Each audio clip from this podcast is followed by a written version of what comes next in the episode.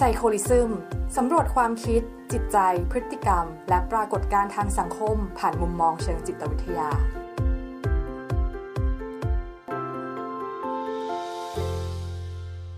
ครับ สวัสดีท่านผู้ชมและท่านผู้ฟังนะครับผม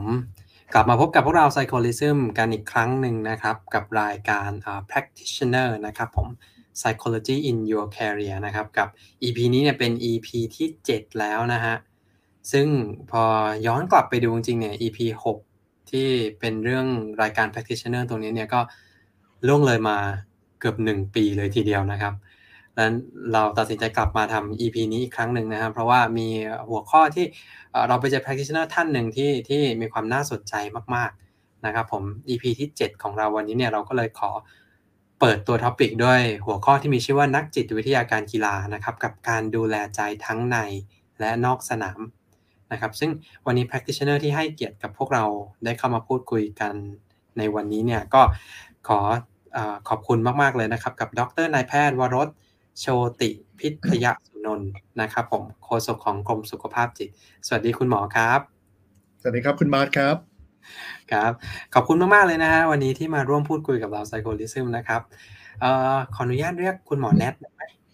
ได้ครับได้ครับ โอเคขอขอบคุณมาก ๆ เลย ซึ่งอตอนนี้คุณหมอเป็นโฆษกของกรมสุขภาพจิตเนาะใช่ครับ หลักๆ ก็ผมจะเป็นจิตแพทย์เด็กและวัยรุ่นนะครับ อยู่ที่กรมสุขภาพจิต แล้วก็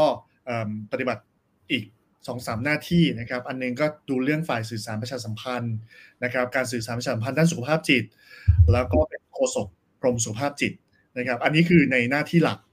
นะครับหลายคนอาจจะงงหลายคนอาจจะงงว่าเอ๊ะแล้วแล้วเกี่ยวอะไรกับวันนี้นะครับ คือถ้าเกิดคนที่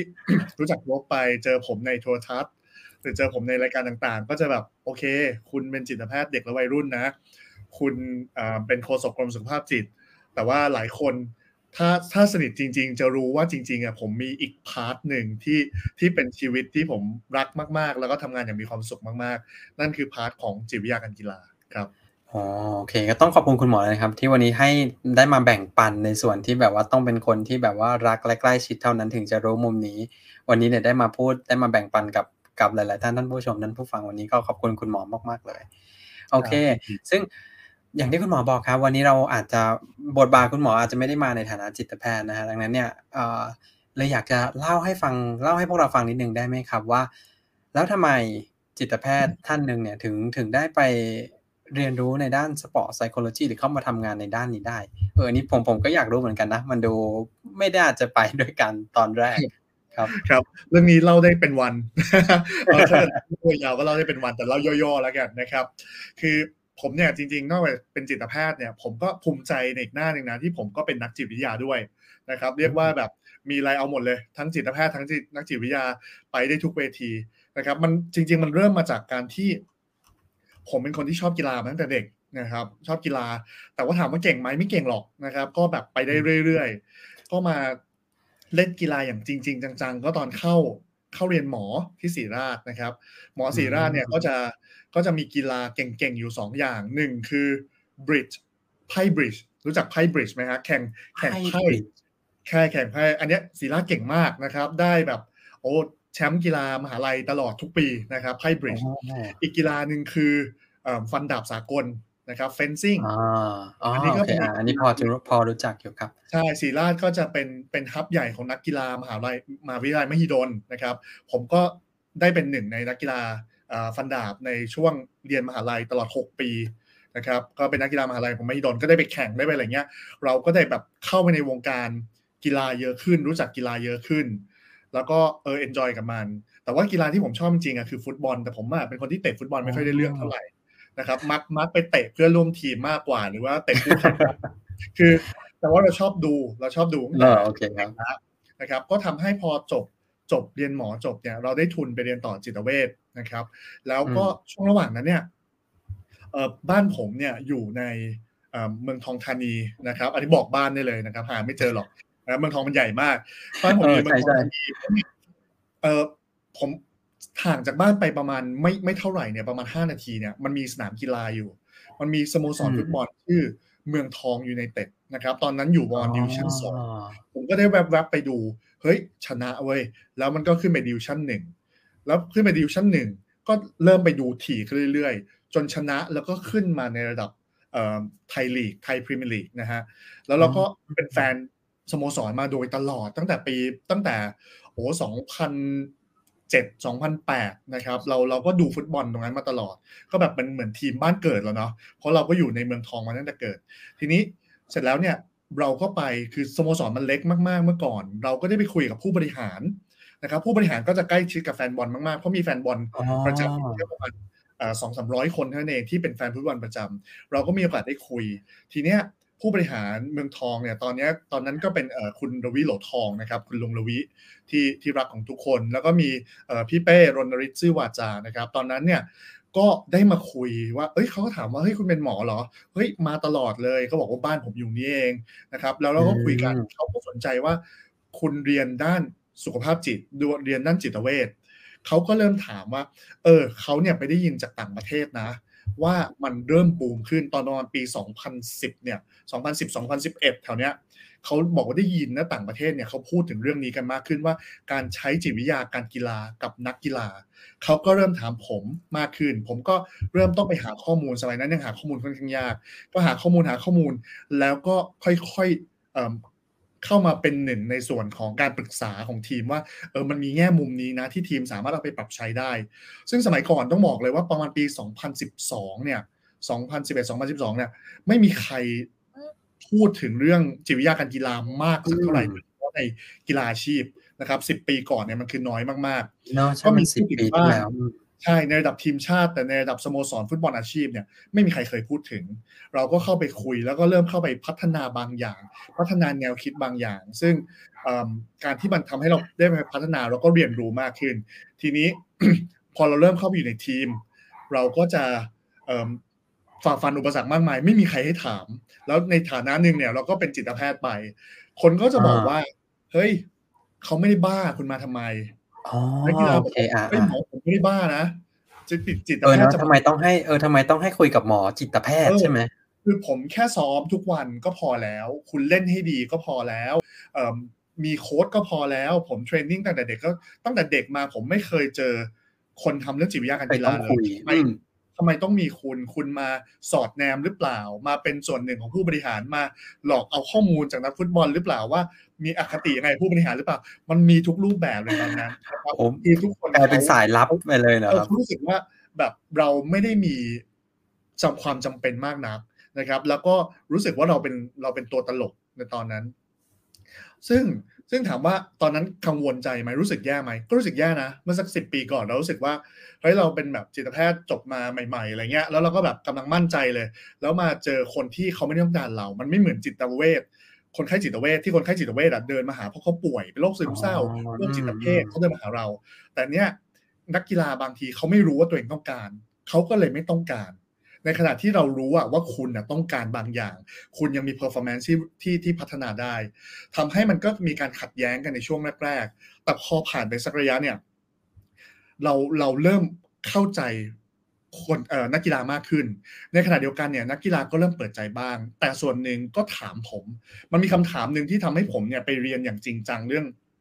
เรื่องจิตวิทยาการกีฬา นั่นคือเขาถามว่าหมอรู้หมอเนี่ยเป็นจิตแพทย์ผมรู้แหละ เออ แต่ว่าหมอรู้จักฟุตบอลเหรอเออคำถามเนี่ยคำถามสั้น ๆ มากเลยนะว่าหมอรู้จักฟุตบอลแค่ไหนแค่กีฬาหรือเปล่า คือคำถามมันคำถามที่ใส่ซื่อมาก ๆ ของนักกีฬาทีมชาติคนหนึ่งเป็นกัปตันทีมด้วยนะครับ ก็ถามผมผมก็บอกว่าเออด้วยความใส่ซื่อของมันมันก็ถามตรงๆ ผมก็บอกว่า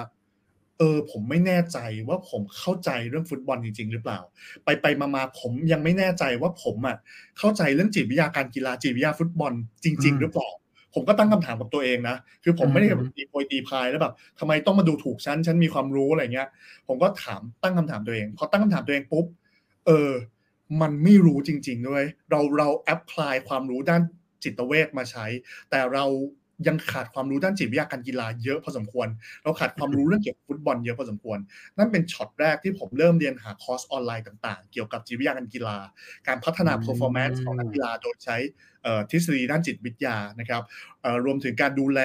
mental well-being ของนักกีฬาเราก็เริ่มเรียนรู้ เริ่มเรียนรู้ไปสักพักหนึ่งเฮ้ยมันโอเค ปรากฏว่าเราก็พอทำงานได้สักระยะหนึ่งเนี่ยเราก็ โอเคแล้วเราก็หาความรู้อ่านหนังสือเยอะมากเลยตอนนั้นนะครับ ก็เริ่มทำงานได้จะพัดจะผูก็คือผมต้องไปเรียนต่อต่างประเทศ ไปเรียนต่อปริญญาเอกได้ทุนจากกรมสุขภาพจิตไปเรียนต่อปริญญาเอกตอนนั้นเนี่ยใจใจอะอยากเรียนต่อปริญญาเอกด้านจิตวิทยาการกีฬามากเลย แต่ว่าเนื่องจากไม่มีไม่มีทุนให้ใช่ไหม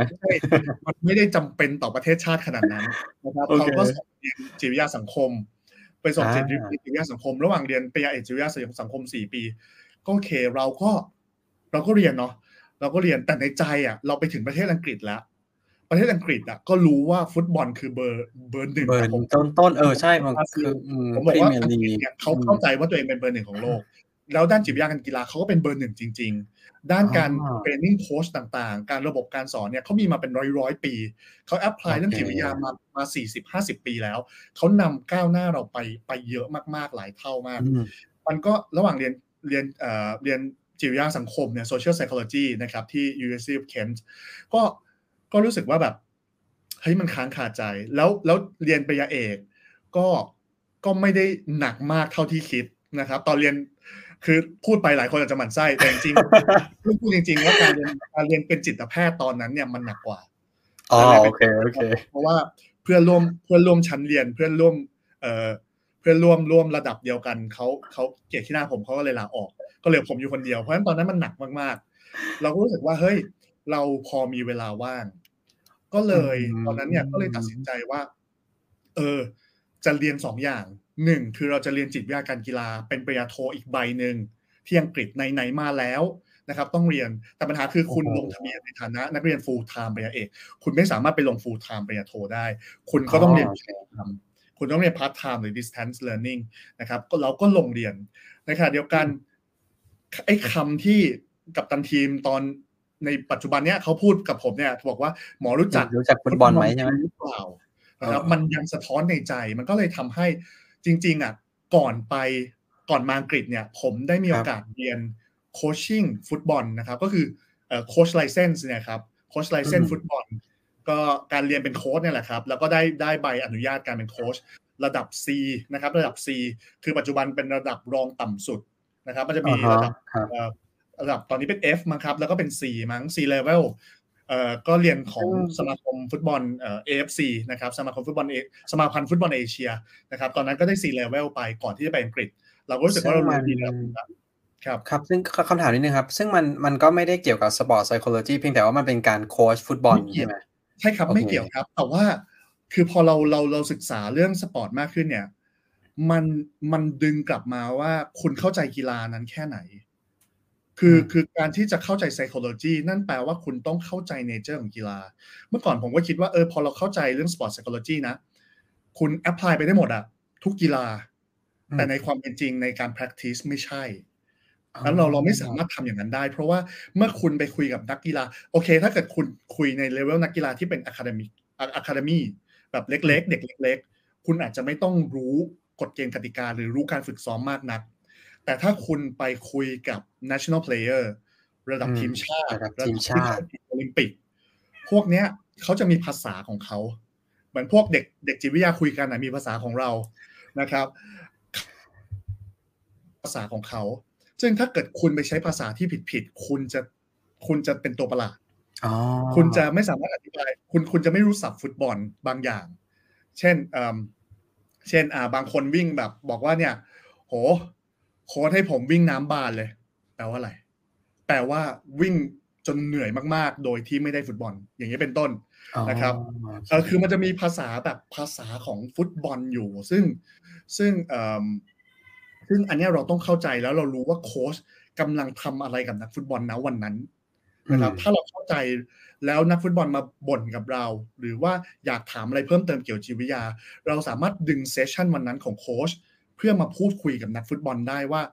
อันเนี้ยที่คุณทำอันเนี้ยคุณได้ฝึกประเด็นนี้แล้วหรือยังในด้านจิตวิทยา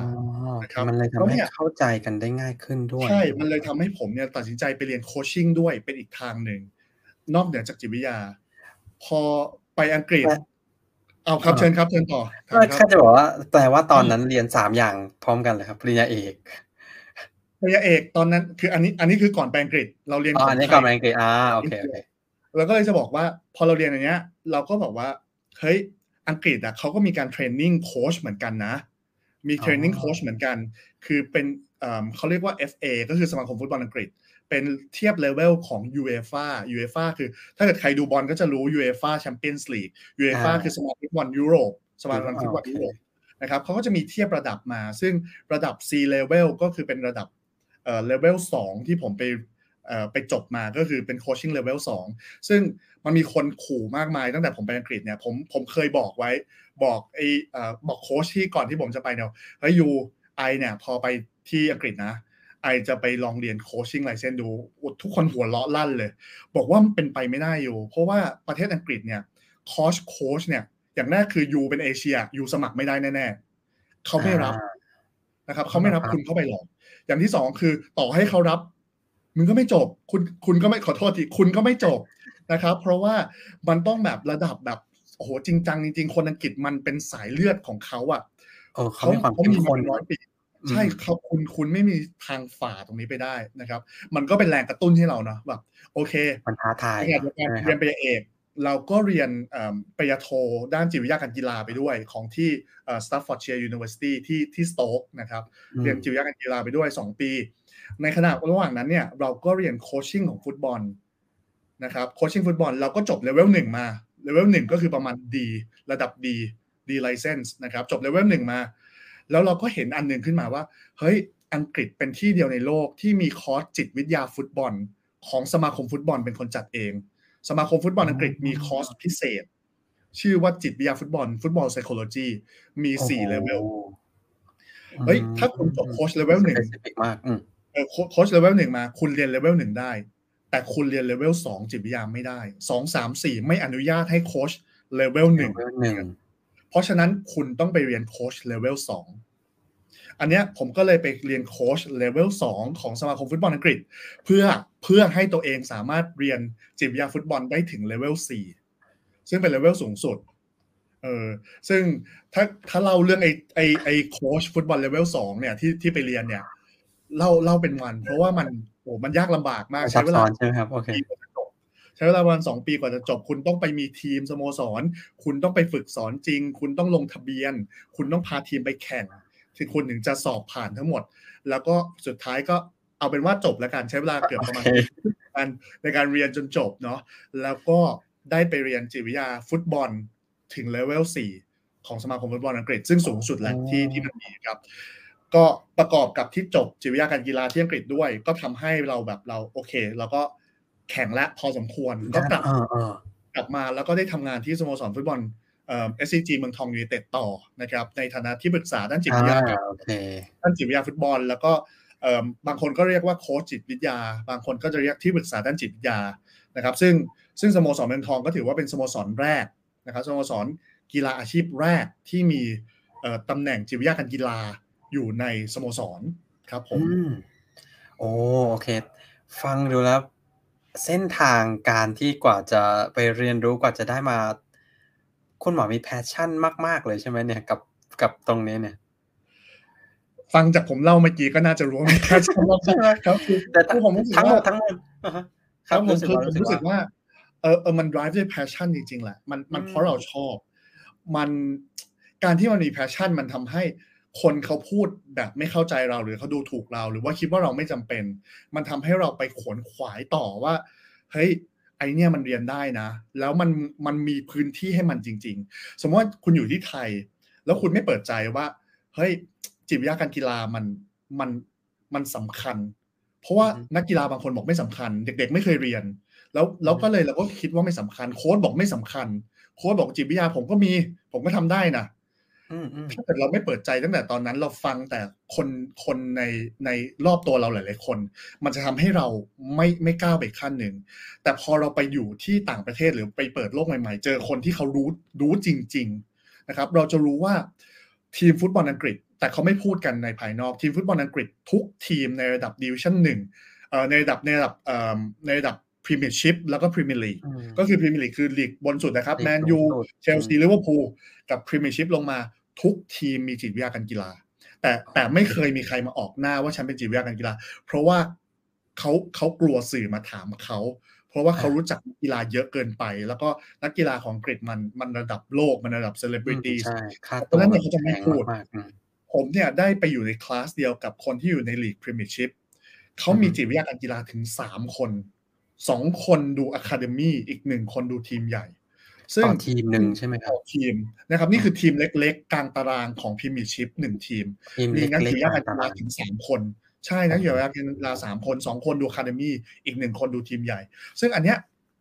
เขามีจริง ๆเขาเขามีจริง ๆ แล้วเขาทำกันอย่างจริงจัง แล้วอย่างเอ่อของฟุตบอลอังกฤษนะครับพูดในฟุตบอลอังกฤษ ฟุตบอลอังกฤษเนี่ย ฟุตบอลในไทยเนี่ยบางครั้งเราบอกว่าคุณคุณแค่มีเทคนิคที่ดี เทคนิคคือความสามารถส่วนตัว กับคุณมีได้แท็กติกที่ดีจากโค้ชเท่านั้นพอแล้วคุณเป็นนักกีฬาที่ดีได้ คุณมีแค่สองอย่าง เพราะฉะนั้นเนี่ยเด็กก็โฟกัสแค่เนี้ครับถ้ามีเทคนิคดีนะเอ่อสมัยก่อนอืมร่างกายไม่เป็นไรผอมๆกระหล่องกระหล่องไม่มีกล้ามเนื้อไม่เป็นไร ขอให้มีเทคนิคดีแล้วได้โค้ชดีๆคนหนึ่งมีแท็กติกที่ดี คุณจะได้แชมป์แต่พอระดับสูงขึ้น เราจะรู้ว่าไอ้เนี่ยไม่จริงอืมจริง ๆ เนี่ย มันต้องการอีกสองสามสี่สองสามอย่างที่เพิ่มขึ้นมา ซึ่งจริงๆ ในในอังกฤษเนี่ยนะครับเขาบอกว่ามี four pillars สี่เสา เสาหนึ่งเนี่ยคือเทคนิคและ tactic รวมเป็นแค่เสาเดียวนะคอ่ารับรวมเป็นรวมเป็นอันเดียวด้วยอ่าอ่าเฮ้ยที่เราเราเป็น core หลักของการกีฬาของเราเนี่ยอังกฤษเนี่ยมองว่าเป็นแค่ core เป็นแค่ pillar เดียวเท่านั้นเองเป็นเสาเดียวนั่นเอง เสาที่สองคือ physical คือการการเล่นกล้ามเนื้อการกายใช่ไหมกายอ๋อภาพที่ดี เขาบอกว่าคุณซ้อมเท่าไหร่ คุณก็ต้องเล่น weight เท่านั้น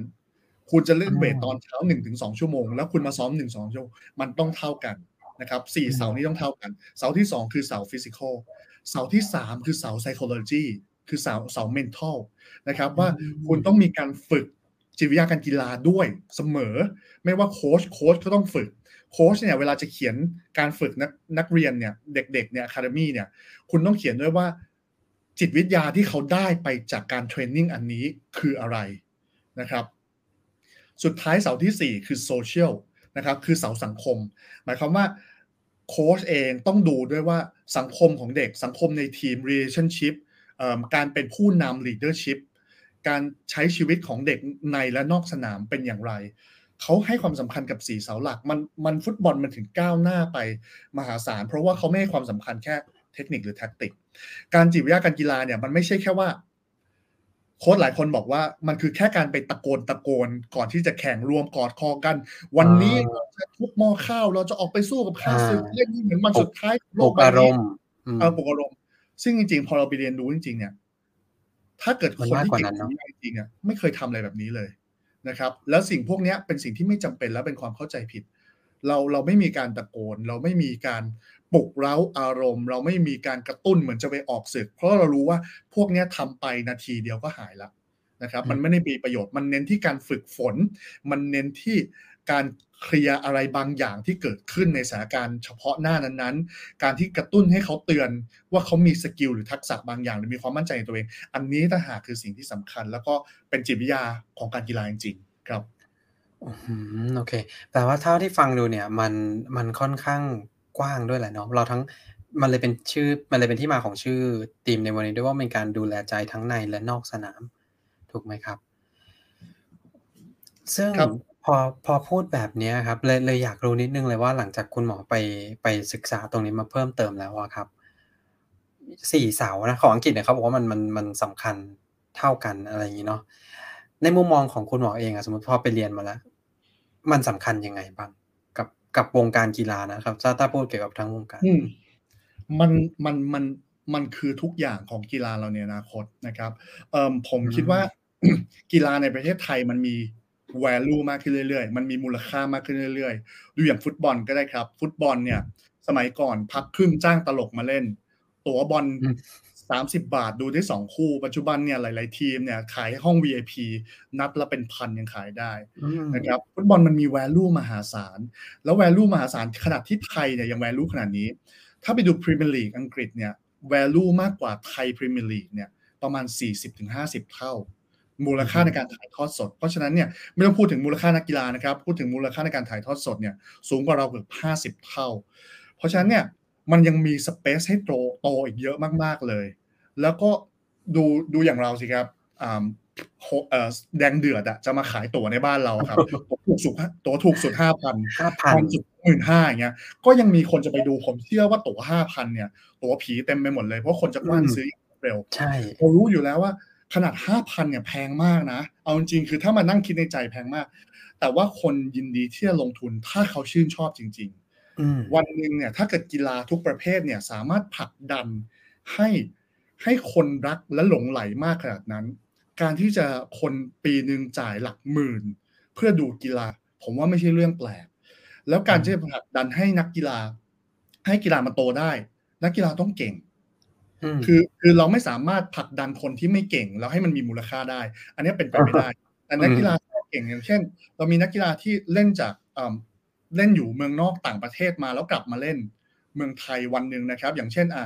อย่างของบุรีรัมย์เนี่ยมีอุ้มธีราทรบุญมาทันอืมที่อืมที่กลับมาได้แชมป์เจลีกกลับมา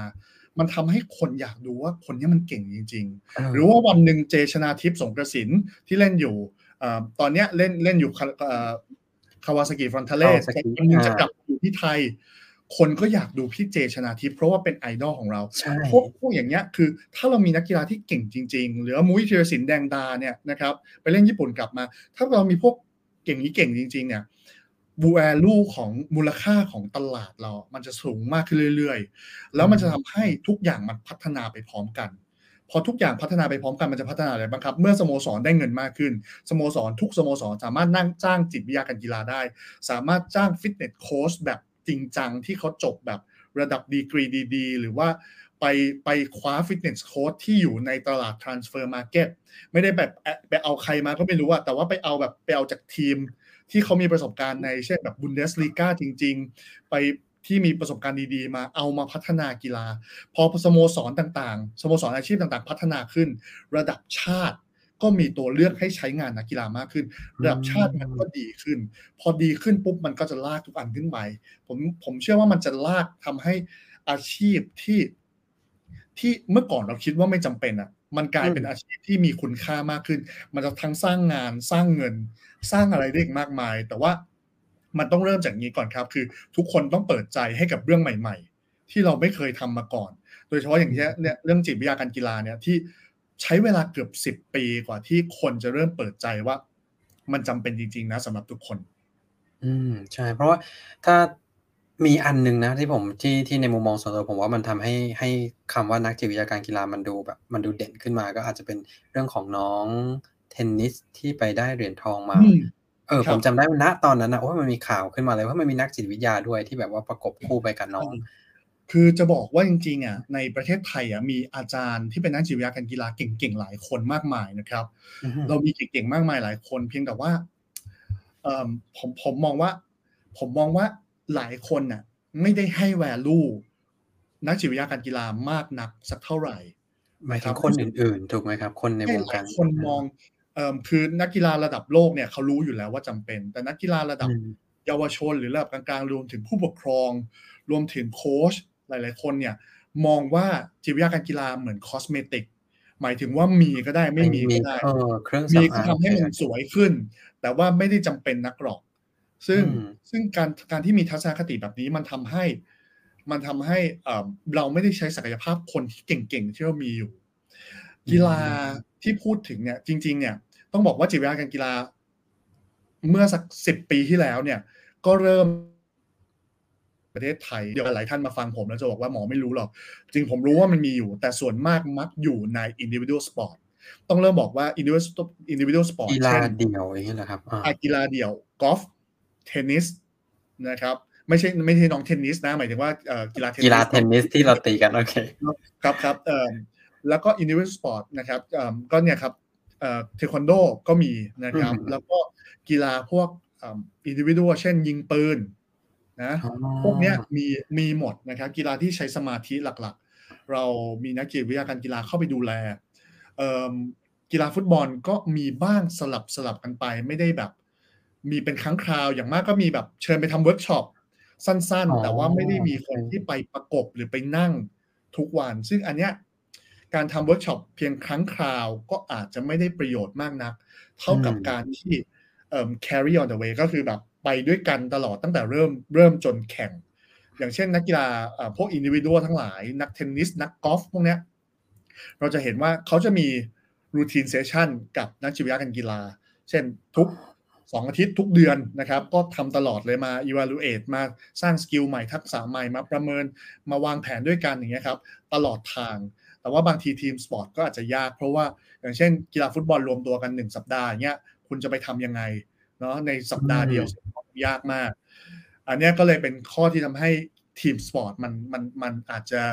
lay back เรื่องเกี่ยวกับจิตวิทยาการกีฬาการกีฬาใช่ครับ ถ้าอย่างนั้นอาจจะหลักให้คุณหมอลองลองเล่าให้ฟังนิดนึงว่า แล้วสมมติในบทบาทของนักจิตวิทยาการกีฬาครับเขาทำอะไรบ้างจริง ๆ แล้ว คือเขาทำงานกับนักกีฬา หรือทำงานกับโค้ชด้วยไหมอะไรประมาณนี้ครับอยากจะเล่าให้ฟังแบบคร่าวๆก็ได้ โอเคครับเอ่มจริง ๆ ก็ ก็บอกว่ามันมีความแตกต่างกันไปในแต่ละกีฬาเนาะกีฬาโอเคใช่แต่อย่างอย่างแรกหนึ่งเนี่ยคือนักจิตวิทยากีฬาต้องต้องทำความเข้าใจกีฬาชนิดนั้นให้ถ่องแท้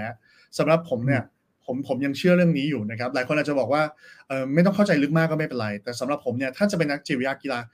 ที่สามารถส่งผลกระทบต่อนักกีฬาได้จริง ๆ คุณต้องเข้าใจกีฬานั้นอย่างลึกซึ้งนะครับ รวมถึงไม่ใช่เอ่อรวมถึงตั้งแต่แบบแนวการคิด รูปแบบความคิดของนักกีฬา รูปแบบความคิดของโค้ชเทคนิคแทคติกต่างๆ ถ้าคุณเข้าใจอย่างลึกซึ้ง มันจะทำให้นักกีฬาได้ประโยชน์มากขึ้นอย่างมหาศาลแตกต่างกันอย่างมากนะครับ อันนี้จากประสบการณ์ส่วนตัวนะครับแตกต่างกับคนที่ไม่ได้รู้จากกีฬาอย่างดี ใช่ใช่มันจะทำให้เราไม่สามารถทำได้อย่างเต็มตัวนะครับในนักกีฬาการทำงานกับนักกีฬาเนี่ยมันก็มีหลายหลายเลเวลนะครับทำตั้งแต่ระดับเยาวชนยูธเนี่ยก็จะทำอีกแบบหนึ่ง นะครับระดับที่จะ break breakthrough breakthrough นี่คือระดับเยาวชนที่กำลังจะขึ้นไปไปคือกำลังจะรูเลี้ยวซ้ายเลี้ยวขวาครับเข้ามาหาลัยดีหรือไปเป็นนักกีฬาดีครับ อันเนี้ยก็จะดูอีกรูปแบบหนึ่งกับนักกีฬาที่เป็น professional อันเนี้ย professional athlete เนี่ยก็ดูอีกรูปแบบหนึ่งมันจะมีความแตกต่างกันยกตัวอย่างสั้น ๆ เลยอะดูจากเด็กเนี่ยครับ ถ้าเราทำงานกับเด็ก เราต้องทำงานกับพ่อแม่ค่อนข้างเยอะเราต้องทำงานคุยกับ พ่อแม่ อย่างพรุ่งนี้ผมก็มี session ไปคุยกับเอ่อท้ายทางกับเอ่อ academy ของแสนสิรินะครับ ก็ไปคุยกับพ่อแม่ทำงานกับพ่อแม่ว่า พ่อแม่เขาเขาเขามีแอตติจูดต่อการเล่นกีฬาลูกยังไงเขาจะช่วย support ลูกได้อย่างไร เขาควรจะปฏิบัติตัวยังไงข้างสนาม ก่อนเริ่มเกมเขาควรทำอย่างไร หลังเกมเขาควรทำอย่างไรนะครับ การช่วยเหลือ support ลูกควรทำอะไรบ้าง เริ่มตั้งแต่พ่อแม่ความเข้าใจต่างเริ่มไปที่โค้ช นะครับโค้ชว่าดูว่าโค้ชเขามีความเข้าใจเด็กแค่ไหน เขาจัดการเด็กอย่างไร เขาวางแผน path ของเด็กอย่างไร เขาเข้าใจพัฒนาการเด็กแค่ไหน ทั้งพัฒนาการทางสมองพัฒนาทางร่างกายทำงานกับเด็ก ให้ดูว่าเด็กเขาสามารถเล่นอย่างมีความสุขได้หรือเปล่า เขาสามารถเขาเขารู้โฟกัสตัวเองไหม เขารู้การเล่นเป็นทีมไหม เขาเข้าใจ leadership แค่ไหน เขาเข้าใจเรื่อง communication การสื่อสารกับคนอื่นแค่ไหน นี่คือคีย์ของ youth development นะครับก็ทำงานแบบนี้ ในระดับที่ผ่านผ่องผ่องถ่ายจาก youth ขึ้นไปสู่ professional level ระดับนี้เราอาจจะต้องทำงานกับตัววัยรุ่นมากขึ้น การทำงานพ่อแม่อาจจะทำงานน้อยลงแล้ว อาจจะต้องคุยกับพ่อแม่ว่า พ่อแม่คาดหวังกับเขาอย่างไร พ่อแม่มีขนาดไหนที่จะเข้ามาเกี่ยวข้องกับการตัดสินใจของเขา เด็กตอนนี้วางแผนชีวิตว่าอย่างไร อยากจะไปทางไหน ประเมินตัวเองว่าตัวเองสามารถ break through ได้หรือเปล่า นะครับ break through ผมใช้คำว่ามันต้องแข่งขันกันด้วยใช่ไหม break through เป็นภาษาฟุตบอลใช่ครับ academy รุ่นหนึ่งมีสามสิบสี่สิบคน break through ได้อย่างมากคือเช่นสองคนสามคน ที่จะขึ้นสู่ทีมทีมใหญ่ได้ต่อปีซึ่งนี่คือตัวตัวเลขปกติ นี่ตัวเลขปกติของของกีฬาอาชีพของกีฬาฟุตบอลนะครับ คือเบรกทูได้แค่นี้ครับสามสิบคนเบรกทูได้สองสามคน เท่านั้นเองซึ่งซึ่งคุณพร้อมไหม คุณประเมินตัวเองว่าแค่ไหน ถ้าคุณไม่ทำไม่เป็นนักกีฬาคุณทำอะไรต่อ ถ้าคุณเป็นนักกีฬาคุณจะต้องทำอะไร เมื่อคุณไปสู่ professional level ชีวิตคุณจะเปลี่ยนไปอย่างไร ดูเรื่องการเปลี่ยนแปลงชีวิตเพราะวัยรุ่นจะมีเรื่องต่างๆ มากมาย ความรักการใช้เงินนะครับ การใช้ชีวิตยาเสพติด เราจะต้องดูเรื่องนี้มากขึ้นในเด็กแล้วในเด็กวัยรุ่น ที่กำลังจะเข้าเบรกช่วงเบรกทูเข้าไปสู่ professional level ระดับโปรนะครับนักกีฬาระดับโปรก็จะดูอีกแบบหนึ่งพ่อแม่ไม่เกี่ยวข้องแล้ว นะครับยกเว้นพ่อแม่ครอบครัวมีปัญหาจริง อันนี้เขาจะต้องมาทำงานกับโค้ชมากขึ้นทำงานกับนักกีฬามากขึ้นทำงานกับโค้ชโค้ชเขาเห็นว่านักกีฬาคนนี้ เหมือนจะมีปัญหาอะไรหรือเปล่า คุณเห็นไหมเออ เราเห็นตรงกันว่า วันนี้ดูไม่มีสมาธิวันนี้ดูอารมณ์ผิดเราจัดการอย่างไร จริง ๆ แล้วจิตวิทยาการกีฬาถ้าเอาง่าย ๆ สั้น ๆ เลยเนี่ย ผมเชื่อว่ามันมีอยู่สองอย่างหนึ่งดู general mental health ดู psychology basic psychology ทั่วไปของนักกีฬา คือ well being เออ well being ธรรมดาว่าเฮ้ยเขามีความสุขไหมเขากำลังเขาเขาคิดยังไง วันเนี้ยเขาดูยิ้มแย้มแจ่มใสมาเลย อะไรทำให้คิดวันนี้ของเขาเป็นวันที่ดีนะครับ มันเกิดอะไรขึ้นในวันนี้ ถ้าวันนี้หงุดหงิดมากๆ อะไรทำให้เขาหงุดหงิด มันหงุดหงิดก่อนมามันหงุดหงิดระหว่างสนาม มันหงุดหงิดในการเทรนนิ่งอันนี้ที่เขาทำไม่ได้ หรือมันหงุดเพราะว่าถูกสื่อสารกับโค้ชพวกเนี้ยต้องอยู่ในสายตาเราหมดว่ามันเกิดอะไรขึ้น เพราะถ้ามันเกิดอะไรขึ้นเราสามารถแก้วันนั้นได้ทัน ดีกว่าปล่อยมันเรื้อรัง เช่นเขามีการผิดใจกับโค้ชอยู่นิดนึงที่โค้ชสื่อสารแบบนี้ เราเห็นปุ๊บเราเห็นแล้วสีหน้า สีหน้าดูมีเดินถือขวดปกติกินน้ำเสร็จจะวางดีๆนี่คว้างทิ้ง เราเห็นละช็อตนี้ เพราะเนี่ยเราจะเดินเข้าไปคุยกับเขาว่าเกิดอะไรขึ้น ลองทบทวนอารมณ์ตัวเองสิว่าเป็นยังไงนะครับจังหวะไหนที่คุณทำรู้สึกงั้น โค้ชทำให้คุณรู้สึกแบบนั้นเหรอโค้ชเขาตั้งใจพูดแบบนั้นหรือเปล่า หรือมันเป็นการตีความของเรานะครับ อันเนี้ยเราจะเข้าไปดูทันทีว่า ถ้าเกิดวันหนึ่งเขาไม่อยากเล่นเพื่อโค้ชแล้วเราปล่อยเรื้อรัง สุดท้ายก็จะเป็นผลกระทบต่อตัวเขาเอง เพราะฉะนั้นพวกเนี้ยเราจะต้องสังเกตหมดนักกีฬาฟุตบอลมีในทีม 30 คน ตาเราก็ต้องมองทั้งหมดว่า 30 คนณวันนั้นเป็นอย่างไรเป็นยังไงบ้าง ถ้าเกิดเรามีโอกาสนะนะครับ ผมก็จะทำแบบนั้นบ้างนะเราไม่ได้แบบนั่งเปิดห้องอย่างเดียวแล้วใครมีปัญหาอะไรเดินเข้ามา ไม่หรอกครับ นักกีฬาบางทีไม่ได้เป็นเป็นแบบนั้น เนาะ แล้วก็อันนี้ดู well being อีกอันหนึ่งก็คือการทำเรื่องเกี่ยวกับ enhance performance คือการเพิ่มศักยภาพด้วยการใช้เทคนิคด้านจิตวิทยานะครับ เพิ่มศักยภาพให้เขาเก่งมากขึ้น ให้เขาซ้อมเท่าเดิม แต่สามารถก้าวหน้าคนที่ซ้อมเท่ากันได้ อันนี้สำคัญครับ เพราะว่าอย่าลืมนะครับ อย่างทีมสปอร์ตเนี่ย ทุกคนซ้อมเท่ากัน ถ้าเกิด ไม่ใช่สิบเอ็ดตัวจริง คุณไม่ใช่นักตัวจริงที่ที่โค้ชเลือกทำยังไงคุณถึงจะเป็นโค้ชคนที่โค้ชเลือกได้ คือคุณต้องซ้อมให้ดี แล้วคุณจะซ้อมให้ดียังไงนะครับ มันก็ต้องมีเทคนิคในการซ้อมให้ดี มันต้องมี concentration มี commitment นะครับ คุณต้องมาในสนาม คุณต้องไม่ใช่แบบ คนอื่นทำเท่านี้ในการซ้อมเดียวกัน คุณจะต้องสปีดมากกว่าเขา คุณจะต้องวิ่งไปให้สุดเส้นขนาดไหนนะครับ ต้องโชว์คอมมิชเมนต์ขนาดไหน เขาถึงจะมองคุณแล้วก็ตัดสินใจว่าเอออาจจะเรียกมันขึ้นมาเป็นตัวจริงในนัดหน้านะครับ อันนี้คือการ enhance performance ซึ่งเทคนิคด้านจิตวิทยาที่สามารถ enhance performance หรือว่าการเพิ่มศักยภาพในของนักกีฬาได้เนี่ยมีเป็นร้อยร้อยเทคนิคนะครับที่ที่ในตามตำราต้องบอกว่ามีเป็นร้อยร้อยเทคนิค แล้วเทคนิคแต่ละเทคนิคก็เพิ่มskill ในแต่ละด้านไม่ไม่เท่ากัน นะครับ อันนี้คือเลเวลในการทำกับนักกีฬาอย่างเดียวนะครับ ถ้าเราจะเอา advance กว่านั้นจะอีกระดับกว่านั้น เราสามารถทำได้คือถ้าโค้ชเป็นคนที่โค้ชเปิดใจ เราสามารถ apply ทฤษฎีด้านจิตวิทยาบางอย่าง เข้าไปกับการฝึกสอนของโค้ชได้เลย ยกตัวอย่างเช่นนะครับ ผมยกตัวอย่างง่ายๆนะถ้าเกิดการ training ในระดับ academy่นะครับ เราเช่น การให้เล่นฟุตบอลฝั่งละเจ็ด seven a side นะครับ ฝั่งละเจ็ด สองฝั่งฝั่งละเจ็ดโอเคนะครับ ให้ให้ให้ให้เอ่อ seven v seven นะครับ ให้เล่นแทนที่เราจะให้เล่นเขาเล่นกันเฉยเราเราแบ่ง session ออกมาเป็น3 3ช่วงนะครับ ช่วงแรกทดสอบโดยการให้เขาเล่นโดยไม่มีเสียง ใครที่เอ่ยเสียงออกมา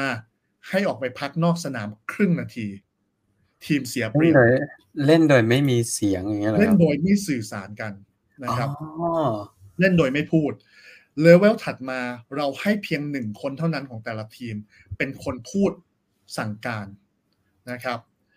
เลเวลที่สามพอผ่านไปห้านาทีปุ๊บ เราให้ทุกคนพูดแล้วสามารถสื่อสารได้ อย่างเงี้ยครับ session เหมือนเดิมเขาได้เล่นเซเว่นอ s ไซ e ์เหมือนเดิมโค้ชทำเหมือนเดิมโค้ชได้ผลลัพธ์ที่โค้ชอยากได้ แต่โค้ชเพิ่มเทคนิคทางจิตวิทยาที่เรา advise เข้าไปทำให้สิ่งที่เกิดขึ้นคือเด็กเรียนรู้อะไร เด็กเรียนรู้รู้จักการ communication รู้จัก communication ว่าการสื่อสารในระหว่างการเล่น team sport เป็นเรื่องที่จำเป็น และการเล่นแบบเงียบเนี่ยไม่สามารถช่วยเหลือเพื่อนได้ และไม่สามารถให้ผลลัพธ์ได้ดีกว่า การเล่นที่มีการส่งเสียงการทำให้การเล่นนั้นsmooth และรวดเร็วกว่านี่ครับนี่คือการที่เราเข้าไปคุยกับโค้ชว่า เทคนิคบางอย่างสามารถทำได้ ถ้าโค้ชเปิดใจนะแต่คือไม่ใช่แบบเลยแล้วโค้ชระดับชาติแล้วคุณไปไปบอก advice เลยโอเคเขาก็จะบอกถามว่า เฮ้ย คุณรู้จักโค้ชเหรอ แต่ว่าของผมเนี่ย ผม train โค้ชของของเลเวลสองของที่อังกฤษก็คือ UEFA C level เนี่ย UEFA C level เขาก็โอเค คุณรู้ระดับหนึ่ง ผมถึงบอกว่าการที่เราจำเป็นการการที่เรารู้กีฬานั้นอย่างลึกจริง ๆ เนี่ยมันทำให้เราทำงานได้แม้กระทั่งกับโค้ชด้วยครับแล้วมันมันเหมือนกับว่ามันได้รับการยอมรับด้วยนะครับเนาะพอพูดในอย่างที่คุณหมอบอกพอพูดในภาษาเดียวกันอย่างเงี้ยมันก็ทำให้โค้ชเปิดใจได้ง่ายขึ้น ใช่ครับคือเอ่อก็ภาษามันเป็นเรื่องสำคัญเนาะมันคือความรู้สึกเป็นพวกเดียวกันนะครับ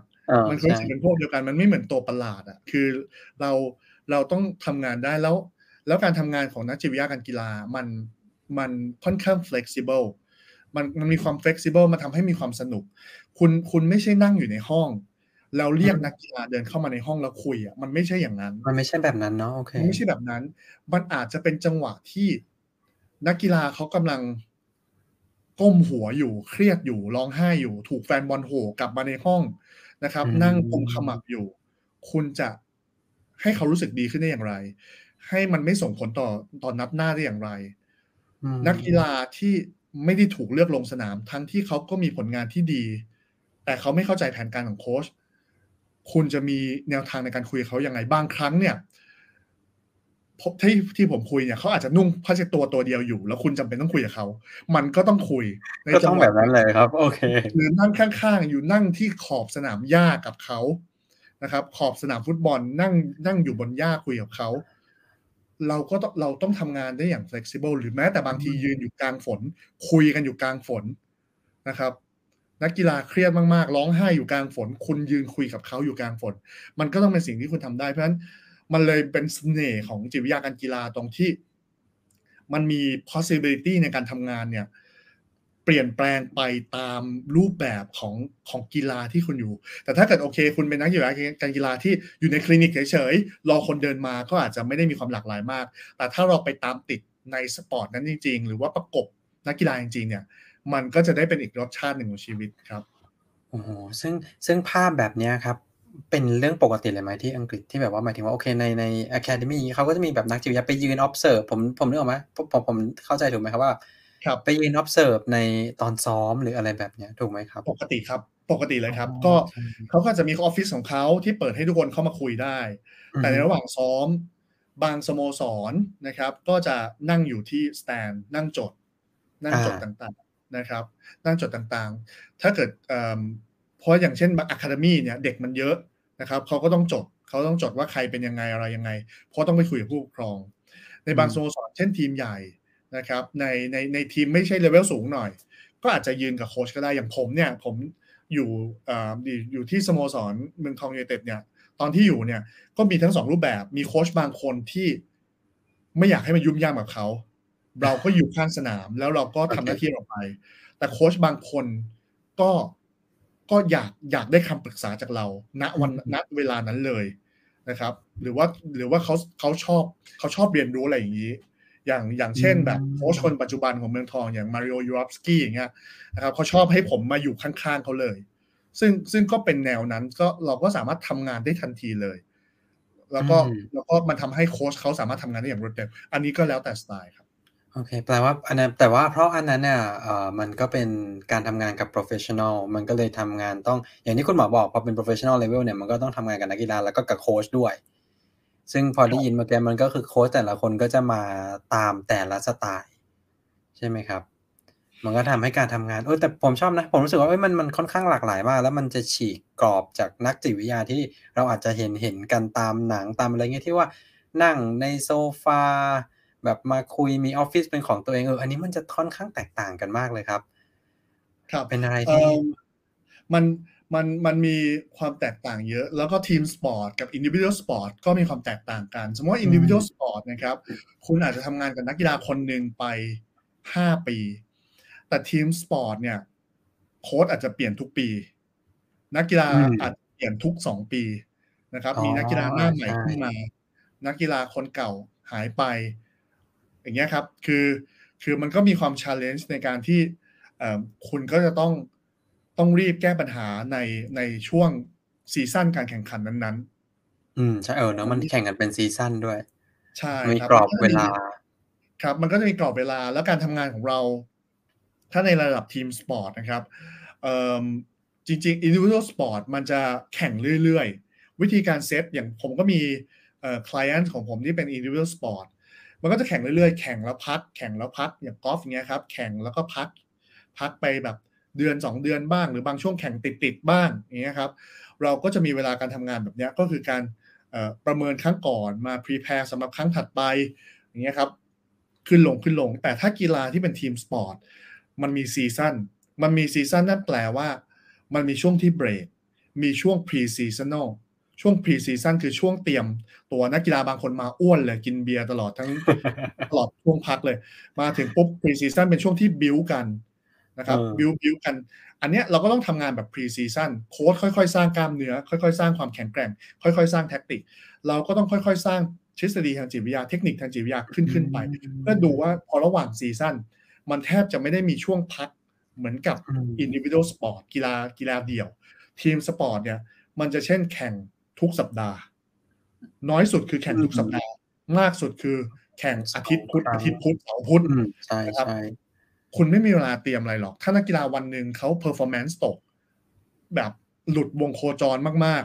ๆ ถ้าเกิดคุณเตรียมมาไม่ดีนะครับ คุณจะไม่สามารถแก้ทันอ๋อกอล์ฟคุณอาจจะมีเวลาแก้หนึ่งเดือนในการที่ให้เขาความมั่นใจเขากลับมา ฟุตบอลอาจจะมีเวลาสามวันในการที่แก้ความมั่นใจเขากลับมา อย่างมากสุดคุณอาจจะมีเวลาแค่หกวัน อืมโอเคซึ่งซึ่งมันก็ไอ้พวกนี้มันใช้เวลาในการ build up เหมือนกันนะครับ พอวันดีผมดูฟุตบอลเนี่ยผมก็เลยแบบเออหลังๆมาเนาะหลังๆมาก็เลยเพิ่งเข้าเพิ่งเห็นว่าโอเคเขาดูทุ่มเทในช่วงแบบ pre season ช่วงอะไรแบบเนี้ยมันดูแบบว่าเออเขาดูจริงจังกับตอนนั้นอ๋ออันเนี้ยพอได้ฟังจากจากคุณหมอเนี่ยเริ่มเห็นภาพมากขึ้นแล้วว่าทำไมตรงนั้นมันถึงได้สำคัญ ผมผมเหลือผมเหลือสองคำถามนะครับ ก่อนที่เราจะแยกย้ายกันไปนะครับ เอ่ออันนึงเนี่ยผมผมเลยอยากรู้ โอเค เราค่อนข้างเห็นภาพแล้วว่านักจิตวิทยาการกีฬาเอ้ยการทำงานมันเป็นยังไงบ้าง ทีนี้ครับสมมติถ้าเรามาพูดถึงเอ่อในในในประเทศไทยอย่างเงี้ยเทรนของของวงการจิตวิทยาการกีฬาในในไทยเนี่ยมันมันมีความท้าทายหรือมันมีทิศทางไปเป็นยังไงบ้างครับ อยากรู้เออมันผมมองว่ามีทิศทางที่ดีขึ้น มีอาจารย์เก่งๆเยอะ นะครับผมผมเห็นอาจารย์เก่งๆเยอะอาจจะไม่ได้มีโอกาสเข้าไปคุยนะครับ แต่ว่าผมรู้จักได้ฟังมามีอาจารย์เก่งๆเยอะ แล้วก็เราเรามีกีฬาที่กำลังเติบโตมากขึ้นเรื่อยๆ เรามีคนในประเทศที่หลงไหลกีฬามากขึ้นเรื่อยๆ เพราะฉะนั้นเนี่ยมันไม่ใช่ขาลงแน่ๆ มันก็อืมคือมันในขณะที่มันไม่ใช่ขาลง มันเป็นการมันก็ต้องเป็นขาขึ้น แล้วเป็นอืมขาขึ้นในขณะที่เรากำลังขาดแคลนอ๋อ ผู้เล่นที่กำลังจะมาเล่นในเกมนี้อยู่นะครับ ผมว่าแต่ปัญหาคือของที่มันขาดแคลนเนี่ยอาจจะหนึ่งคือเอิ่มคนจบมาจิตวิทยาการกีฬาจะไม่รู้ว่าจะต้องไปทำที่ไหนนะครับ หลายทีมมันไม่เปิดโอกาส อาจจะมีปลายทางที่เป็นทีมชาติ แต่ก็มีอาจารย์ของตัวเองอยู่แล้วนะครับ ก็อาจจะไม่ได้ทำอะไรอ๋อเอ่อโอเคซึ่งซึ่งอนาคตน่าจะดีมากขึ้นเมื่อมันมีกีฬาอาชีพที่ดีมากขึ้นเอ่อในขณะเดียวกัน การ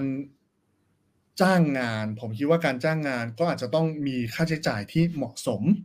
นะครับมากขึ้น รวมถึงไลเซนส์ผมเชื่อว่าไลเซนส์ยังเป็นปัญหาสำคัญของจิตวิทยาหลาย ๆ ส่วนของประเทศไทยเอิ่มจิตวิทยาคลินิกมีไลเซนส์เรียบร้อยแล้วทำให้การทำงานมันเหมือนกับถูกสแตมป์อืมมาตรมันดูมีมาตรฐานใช่สแตมป์มาตรฐานในการให้บริการ นะครับคือการมีไลเซนส์ไม่ใช่มีไลเซนส์ไว้อวด แต่มันคือการที่คุณต้องรับผิดชอบมาตรฐานในการให้บริการนะครับมีมาตรฐานอย่างเดียวไม่พอมันคือการเป็นเอ่อเป็นใบวิชาชีพที่ที่ที่เป็นการันตี ถ้าคุณทำไม่ดีใบมันก็กระเด็น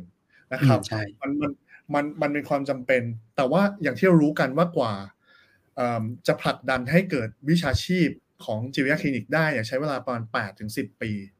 แล้วตอนหลังจากนี้เนี่ยเมื่อมันสำเร็จไปแล้วเนี่ย ผมคิดว่าเอ่อ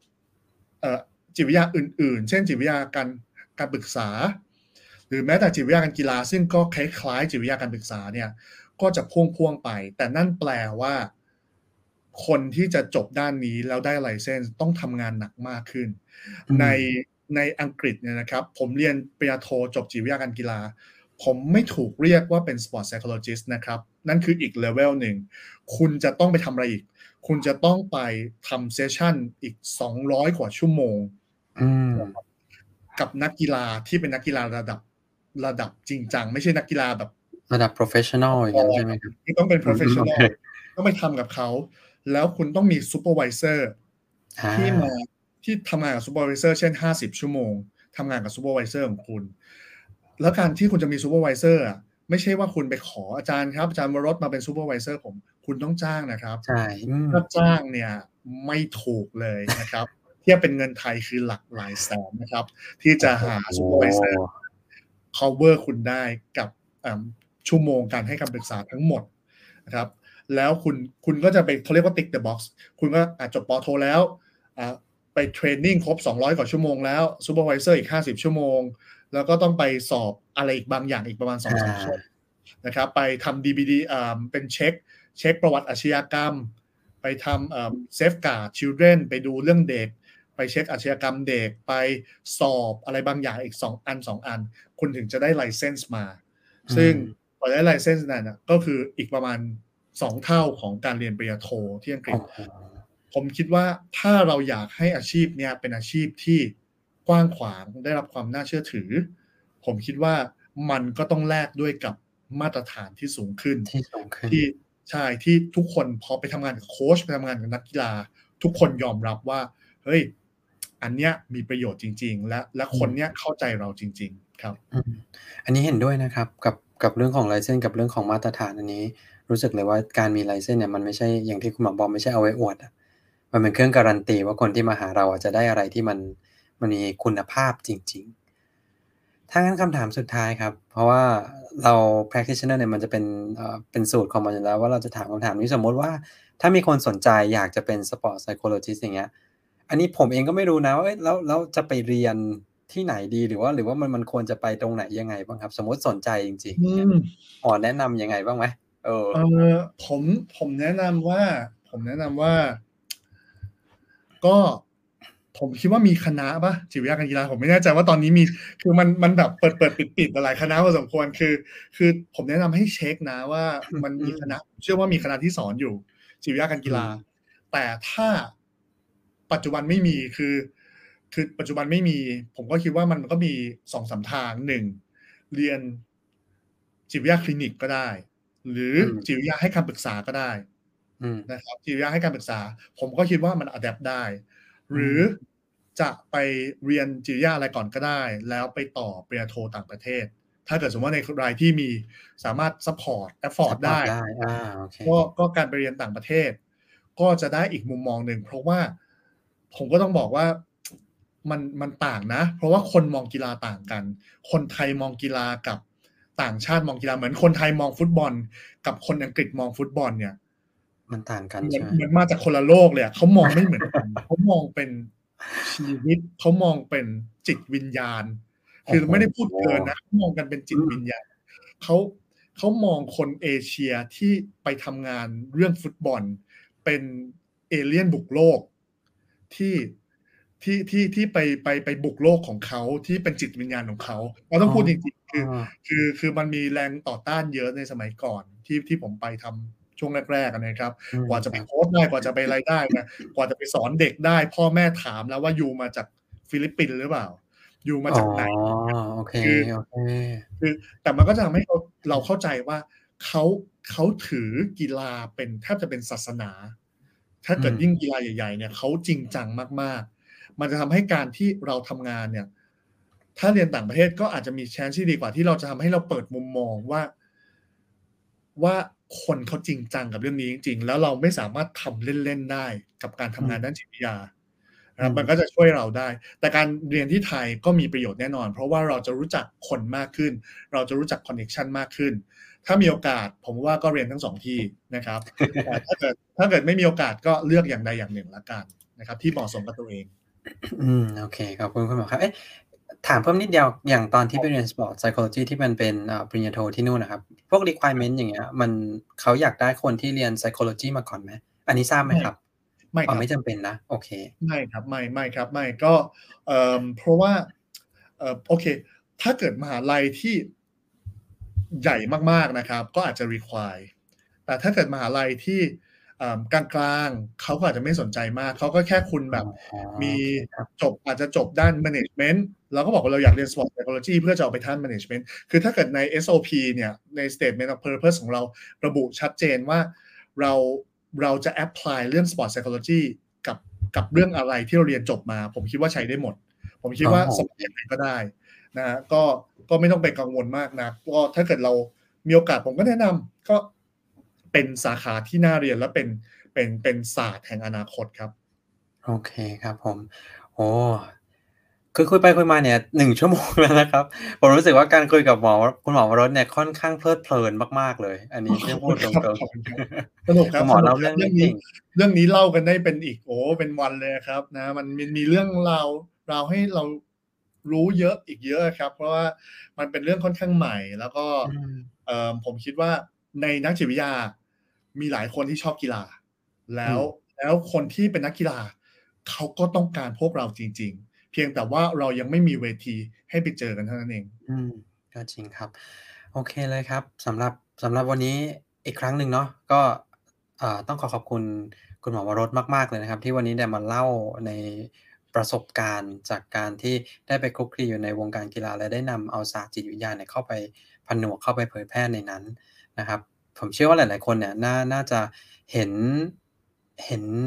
ความเป็นไปได้เห็นเทรนด์ เห็นอะไรหลาย ๆ อย่างที่ที่คุณหมอแชร์ออกมา แล้วก็ผมเชื่อว่าจะมีประโยชน์มากเลยกับคนที่แบบว่าสนใจทั้งจิตวิทยา สนใจทั้งกีฬานะครับผมก็ก่อนที่เราจะจากกันคุณหมออยากจะฝากอะไรไหมครับ เราเป็นช่วงให้แบบว่าพูดฝากอะไรก็ได้เลยกับกับท่านผู้ฟังครับ เอ่มฝากอะไรดีครับ ฝากว่าก็ช่วงนี้เป็นช่วงยากลำบากนะครับ ก็ฝาก ให้กำลังใจซึ่งกันและกันนะครับ ใครที่ทำงานด้านจิตวิทยานะครับ ก็ท่านกำลังมีบทบาทใน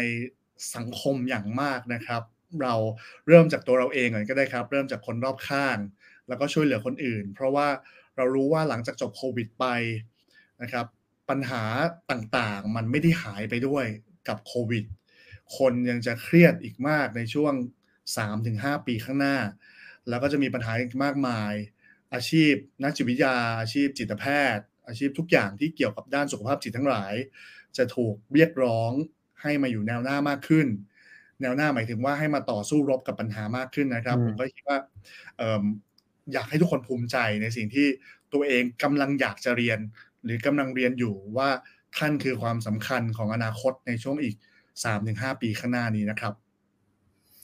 คครับผม ก็ขอขอบคุณคุณหมอวรสมากๆนะครับสำหรับวันนี้ที่ได้แบ่งปันเวลาเนี่ยมามาแชร์กับพวกเรา Psycholism ครับครับยิผนมดีครับ ขอบคุณมากคๆรัครับบครับผมก็ก่อนจะจบไปนะครับก็ฝากพวกเรานะครับ Psycholism ไว้ด้วยนะครับ ผมอ่าทางช่องทาง Facebook นะครับ YouTube b l o g d i t Twitter แล้วก็ตัวรายการแบบเนี้ยครับ ก็จะเข้าไปอยู่ในพอดแคสต์ของ Channel ต่างๆ ด้วย ถ้ามีอะไรก็อยากให้ฝากทุกคนเข้ามาแลกเปลี่ยนกันสำหรับวันนี้ ผมขอบอกลาท่านผู้ชมและท่านผู้ฟังไปนะครับ แล้วก็ขอขอบคุณคุณหมอวรสอีกครั้งหนึ่งขอบคุณมากนะครับ สวัสดีครับ